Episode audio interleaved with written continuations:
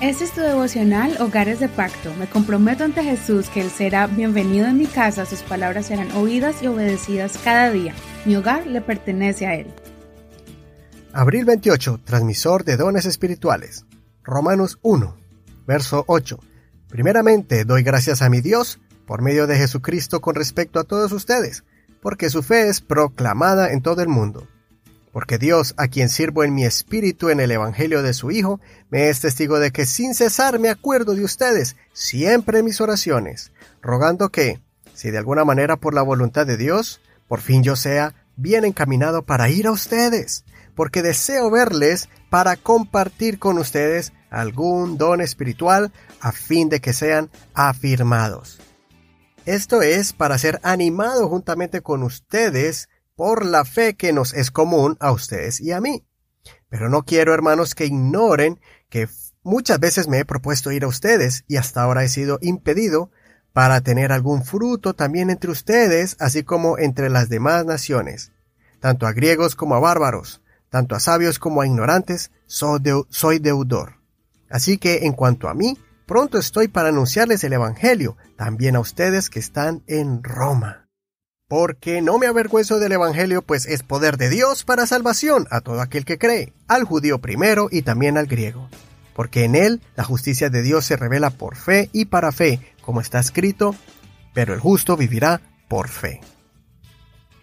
Estamos a punto de estudiar una de las cartas o epístolas del apóstol Pablo, dirigida a la iglesia en Roma. Una carta es un escrito enviado a alguien de forma personal. Una epístola es un escrito enviado para un grupo y leída en público, escrita de forma especial para la enseñanza e instrucción. Algunos eruditos afirman que esta es la mejor carta escrita por Pablo, especialmente por el tema principal de toda la epístola. La salvación proviene de la fe en Jesucristo y no por las obras de la ley. Él hace una presentación clara, concisa y llena de ejemplos para que los lectores entiendan la grandeza del Evangelio, sobrepasando a la ley de Moisés. Por eso en el verso 16 resalta el poder del mensaje de Jesucristo tanto para judíos como al resto de la humanidad. En este capítulo quiero resaltar el verso donde Pablo está tan inspirado y emocionado en la visita que haría a los romanos para compartirles o transmitirles algún don espiritual así como cuando uno va a visitar a un ser querido y le lleva un presente, un regalo. Asimismo, Pablo quería transmitirles y darles algún don espiritual para afirmar su fe en Dios y llevarles ánimo por medio del Espíritu de Dios y sus dones a los romanos.